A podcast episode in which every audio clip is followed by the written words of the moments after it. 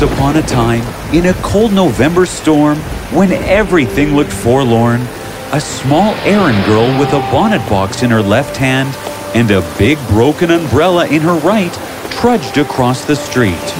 Her name was Lizzie. Almost there, almost there. Suddenly, a gust of wind turned her old umbrella inside out with a crash. Oh, no! Poor Lizzie wanted to sit down in the rain and cry, but there was no time for tears. So, dragging the dilapidated umbrella along, she spread her shawl over the bonnet boxes and hurried down the broad street. When Lizzie reached the house where she was to take the fine hat in the box, she took a sigh of relief. Yes? I bring the hat that Miss Bell is to try on. Come on in.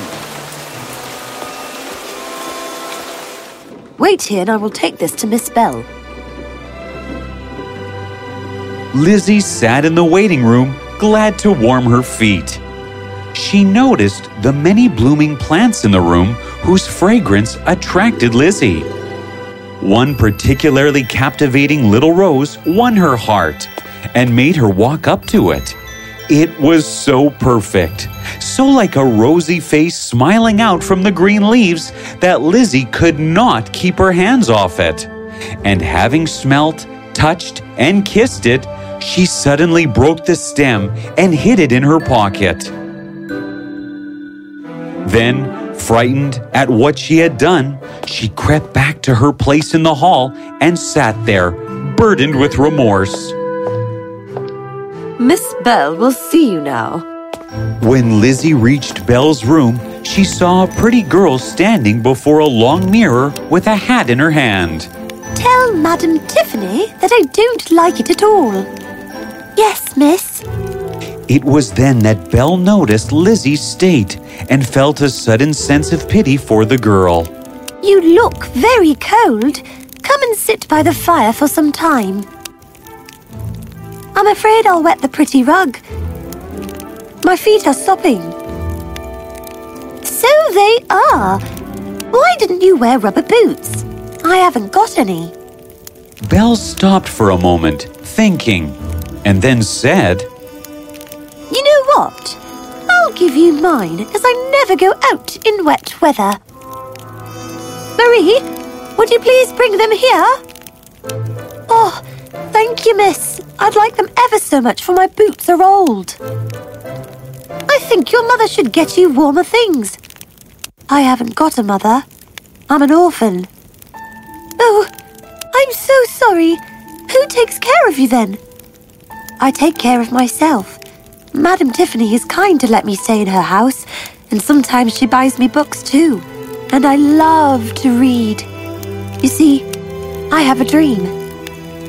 Belle said nothing, but sat among the soft cushions, looking soberly at Lizzie. What is your dream? I want to go to college, and one day have my own house. At that moment, Marie returned with Belle's lunch and the boots.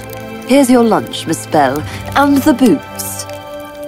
Thank you, Marie. Please have some.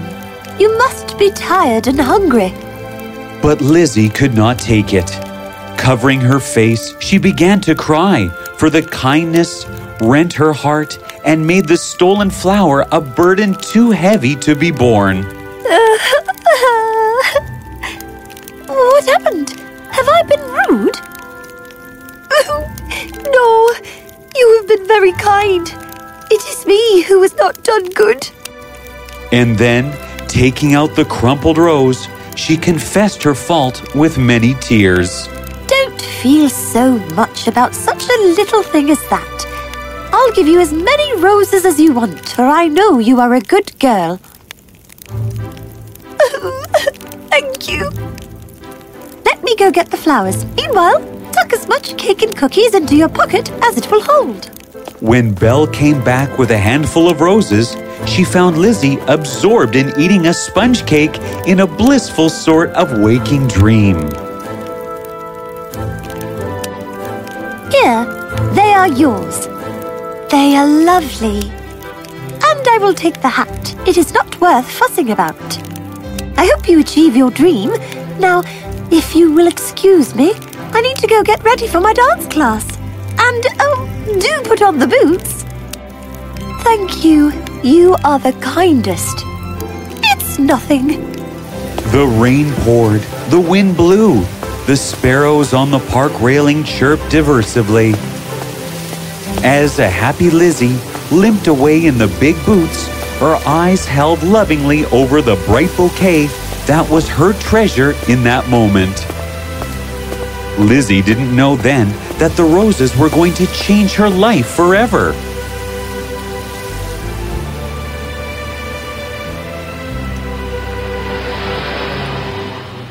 Eric, I know I shall like it. Your taste is so good, and you know what suits me so well. I hope, Lizzie, for they say that a girl's first ball dress is a grand affair, especially when the event is held in honor of the famous painter, Miss Lizzie Barron. And next week, Miss Lizzie Barron shall buy her dream house in Camberley. Oh, Eric, I've saved every penny from my paintings to be able to buy that house.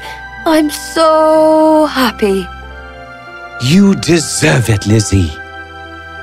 Lizzie stood with clasped hands, eager eyes, and parted lips before the snowy pile of illusion that was the last daintily lifted out upon the bed. Then, as Telia the maid displayed its loveliness and arranged the dress to the best effect, Lizzie cried with pleasure. Oh, how wonderful! But then Telia uttered a shriek and began to burrow wildly in the box, crying distractedly. Ah, oh, great heavens, madame! The wreath has been forgotten! Oh no! The dress without the wreath is meaningless! Why don't you wear a natural one? To have a wreath made that goes with the dress in a day is impossible. Let's ransack the city till we find some. And so, Eric and Lizzie drove off, resolved to have her flowers whether there were any or not. They looked for it everywhere, and when Lizzie was about to give up in despair, a shopkeeper suggested that perhaps the Frenchwoman Estelle Valnor might make the desired wreath in the short time. When Lizzie and Eric entered the shop of Estelle Valnor, Lizzie told the woman all about her tale. It is impossible to make the wreath today, as all my girls are engaged to trim a bridesmaid's dress and must be sent away at once. But perhaps you may find the desired flowers to go with your dress at Miss Burton's. Her niece has been helping me with garlands and wreaths. Lizzie hurried away with a last hope, faintly stirring in her heart. Lizzie went to Miss Burton's, which was a little shop. At the one window sat a young girl, her lap full of flower leaves and petals. She rose slowly as Lizzie came in. Lizzie's anxious face cleared suddenly, and her voice lost its impatient tone. Miss Bell? Yes? Lizzie was shocked to see Bell in the small shop in ragged clothes. This is not how she had remembered her, Miss Bell, who came from one of the richest families in London. Miss Bell, I'm Lizzie. I worked at Madame Tiffany's. You gave me your boots. You don't remember me and never knew my name, but I have never forgotten you in all these years. Oh, yes. I remember now. How are you? I'm wonderful, Miss Bell. The bouquet you gave me changed my life. You see, when I was heading back to Madame Tiffany's with the bouquet in my hand, a kind lady, Mrs. Barron, came up to me and said she wanted to buy the flowers, and I gave them to her without taking her money. She was very pleased and thanked me. A week later, she came by Madame Tiffany's and adopted me. I came to Camberley with her and lived here ever since. If I may, how are you here? Belle looked at Lizzie for a moment and then said, My father suffered a big loss in business, and we had to sell everything we owned to recover from the debts. My parents couldn't take it, When they passed, my aunt, Miss Burton, took me into her custody. We moved from city to city, eventually settling down here last year. She passed last month, leaving this shop to me. I'm so sorry. It's fine. I enjoy working here. The delicate handiwork gets me nearly enough to pay my way. But you look unwell. I am fine. Now enough about me. What brings you to my shop? Lizzie thought for a moment and then, putting her hand on Belle's, told her all about the wreath. And you need it tomorrow. That night, Lizzie stared out the window, looking at the star-studded sky, thinking about Belle. Life had been kind to her, but to Belle, it had been cruel. The next evening, she put on the dress and uncovered the box that a little boy from Belle's shop had got for her. Ah! The wreath looked beautiful, and when it was carefully arranged on Lizzie's head, she blushed with pleasure. Then she gave a sealed envelope to the little boy and asked him to give it to Belle. The boy left and Lizzie stepped out of the house where Eric awaited her. You look beautiful. Thank you, not just for the compliment and everything you do for me, but also helping me secure the house in a day. Hey, whatever makes you happy. But if I may, what about your dream?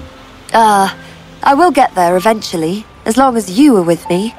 I love you, Eric. I love you more. And off they went to the ball, holding hands and smiling at each other. Back at the shop, Belle opened the envelope that Lizzie had sent to her. Confused, she removed the document from inside it. Tears rolled down her cheeks as she read the document. It was a property paper that said that her house in London now belonged to her. Beside it, there was a note from Lizzie that read, Thank you for everything. This is a small gesture of returning your kindness that you showered upon me that stormy afternoon, Miss Belle. Know that I will forever be grateful to you. P.S. The wreath is perfect. Pressing the paper to her chest, Belle cried with her eyes squeezed shut. In a world where she thought she was alone, a small deed from her past came back to her as a blessing. Lizzie and Belle became the best of friends, and when Lizzie got married to Eric, Belle was her maid of honor.